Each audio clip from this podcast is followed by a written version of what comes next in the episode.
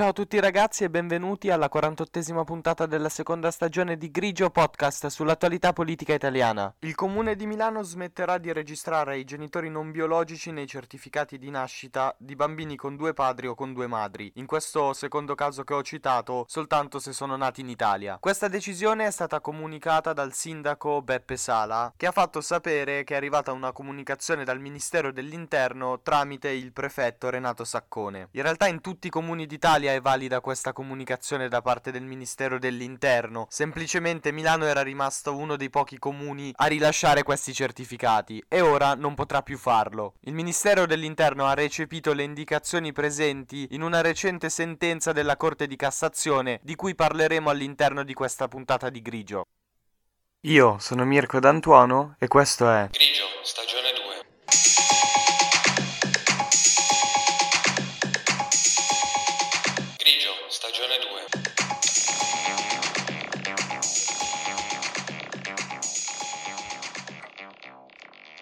Grigio, stagione 2.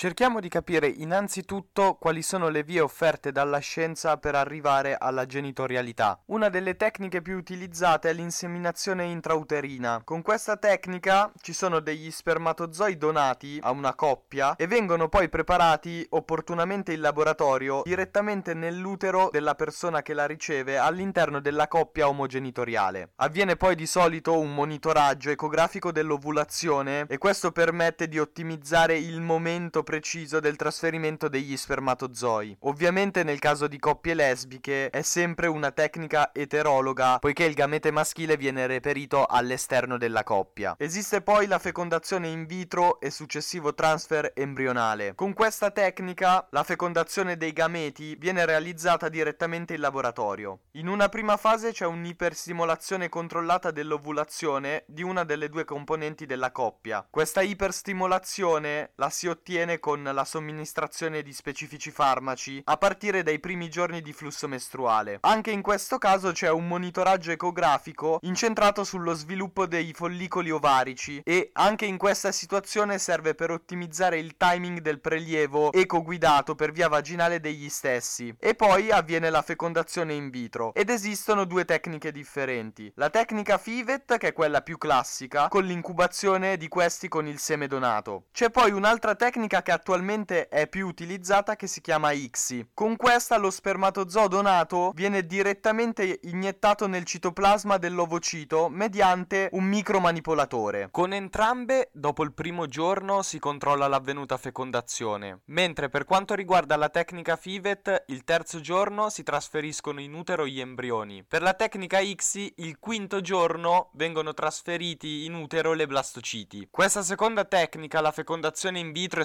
successivo transfer embrionale è sicuramente più costosa dell'inseminazione intrauterina, ma anche percentuali di successo più alte. Questo perché permette di fecondare più ovociti, di osservarne lo sviluppo in vitro e trasferire più embrioni, aumentando così la probabilità di impianto. Una terza tecnica abbastanza diffusa è quella dell'ovodonazione. Nel caso di una coppia lesbica è previsto ovviamente sempre l'utilizzo di un seme da donatore esterno e quindi è una tecnica di procreazione medicalmente assistita di tipo eterologo. Possiamo poi distinguere il caso in cui all'interno di una coppia sempre lesbica una partner doni all'altra che poi porterà avanti la gravidanza. C'è anche il caso in cui la donazione di ovociti arriva mediante il coinvolgimento di una terza donna esterna alla coppia. Tendenzialmente questa tecnica è utilizzata quando all'interno della coppia non è possibile reperire gli ovociti o per l'elevata età delle componenti o per patologie ginecologiche che non ne permettono il recupero. Tendenzialmente le donatrici hanno età inferiore ai 30 anni, sono protette da anonimato e vengono sottoposte a tutti i test per escludere che abbiano malattie infettive o ereditarie. La buona qualità dei loro ovociti donati assicura anche un basso rischio di aborto. I tassi di successo per ogni tentativo sono molto alti, sino al 70% con embrioni freschi. La coppia può anche decidere di adottare un embrione congelato e donato da coppie che si sono sottoposte a procedure di procreazione medicalmente assistita e dato che hanno raggiunto i loro obiettivi hanno donato gli embrioni in più, quelli sovrannumerari. In questo specifico caso di ovodonazione in realtà si parla di embriodonazione. L'ultima tecnica di cui parliamo è la gestazione per altri, comunemente nota come maternità surrogata. Tendenzialmente all'interno di una coppia lesbica il reperimento degli ovociti avviene all'interno della stessa. Nel caso di una coppia composta da due uomini, il reperimento degli ovociti avviene tramite il coinvolgimento di una donatrice esterna. In entrambi i casi, una volta ottenuti in vitro gli embrioni col seme donato, nel caso di una coppia lesbica, e col seme di uno o di entrambi i componenti della coppia maschile, viene poi coinvolta nel processo una donna portatrice, che si presta, come suggerisce il nome, a portare a termine l'intera gravidanza. In alcuni paesi le donne donatrici e le portatrici ottengono un rimborso spese per le cure mediche e in questo caso questa forma di GPA di gestazione per altri viene detta altruistica. In altri paesi viene contemplato il pagamento delle donatrici e delle gestanti. Il problema attualmente in Italia è che oltre al fatto che la gestazione per altri è illegale sia per le persone eterosessuali che per le coppie omosessuali, le altre tecniche che abbiamo citato, quindi tutte quelle di fecondazione assistita, omologa o eterologa, sono disponibili soltanto per le coppie eterosessuali, quindi restano escluse le coppie omosessuali o le donne single. La fecondazione eterologa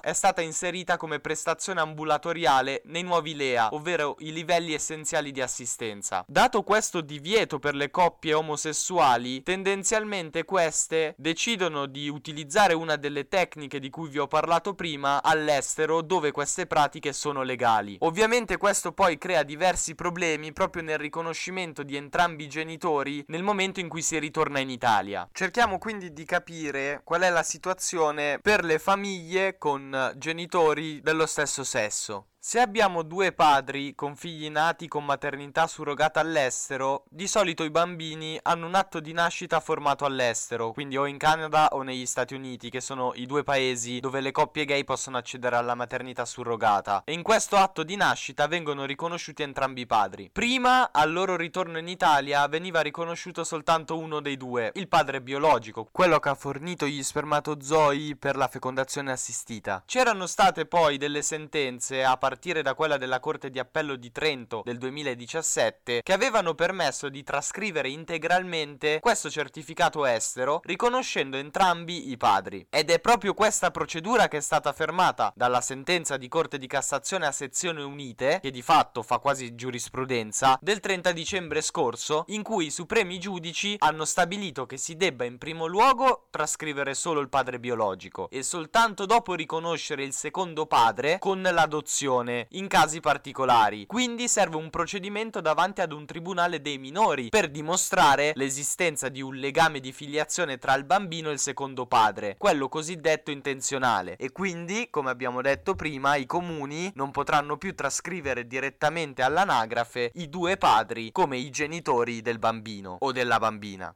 È proprio questa la sentenza che ha recepito il Ministero dell'Interno quando ha deciso di inviare quella comunicazione ai prefetti, i quali poi hanno comunicato ai vari sindaci presenti in Italia l'impossibilità di continuare con la registrazione automatica di entrambi i genitori dello stesso sesso, se hanno avuto un figlio o una figlia tramite fecondazione assistita. Questa sentenza è la numero 38162 della Corte di Cassazione a sezioni unite del 30 dicembre scorso e riguardava proprio una coppia di di genitori dello stesso sesso, in questo caso di sesso maschile, che avevano proceduto con la gestazione per altri in Canada, dove è legale, e lì avevano ottenuto un certificato di riconoscimento per entrambi i genitori, che però la Corte di Cassazione ha negato con questa sentenza. Abbiamo poi il caso dei figli di due madri nati in Italia, grazie sempre alla fecondazione eterologa fatta però all'estero. Questi sono stati i primi ad essere riconosciuti a partire dal 2014 con l'adozione in casi particolari familiari. C'è stata poi anche direttamente la registrazione alla nascita iniziata dalla sindaca di Torino Chiara Appendino. Nel caso dei padri abbiamo detto che la Cassazione ha indicato nell'adozione in casi particolari lo strumento per il riconoscimento. Nel caso delle madri c'è un po' più di incertezza giuridica. Per sette volte la Cassazione si è pronunciata contro il riconoscimento alla nascita, ma non lo ha mai fatto a sezioni unite, quindi ha meno forza giuridica. La Corte Costituzionale ha chiesto al legislatore legislatore di prevedere una forma di riconoscimento tempestivo, mentre nove tra tribunali e corti d'appello hanno autorizzato il riconoscimento alla nascita per i figli delle coppie lesbiche. Dato che c'era questa incertezza, i sindaci avevano continuato a fare riconoscimento alla nascita per via amministrativa, quello che succedeva fino al comunicato che c'è stato lunedì a Milano, a Bergamo, a Crema, a Bologna, a Padova e a Siracusa. Ci sono poi i figli di due madri nati all'estero con atto di nascita straniero. Questo è un caso piuttosto raro. Tendenzialmente i figli delle coppie lesbiche che fanno una fecondazione assistita all'estero poi vengono fatti nascere in Italia. In questo caso la situazione sembra essere un po' più chiara, nel senso che la Corte di Cassazione più volte ha sancito che gli atti dei figli di due madri nati nei paesi che riconoscono la genitorialità lesbica devono essere trascritti, visto che in questo caso non ci sono problemi etici legati alla maternità surrogata che si hanno invece nel caso dei due padri. Si può prevedere che l'Avvocatura dello Stato, interpellata dalla Prefettura di Milano, dia un parere positivo. La situazione sembra essere molto complessa e anche a livello giuridico le sentenze sono state di diverso segno in diverse occasioni. Continuerò comunque a seguire questo argomento e cercheremo di capire come deciderà, se deciderà di intervenire ulteriormente il governo. Attualmente la cosa che si sa è che i certificati fino ad ora rilasciati dovrebbero restare validi. Nel mentre io vi ringrazio per avermi ascoltato anche oggi, ci risentiamo domani con la 49esima puntata della seconda stagione, sempre qui su Grigio Podcast.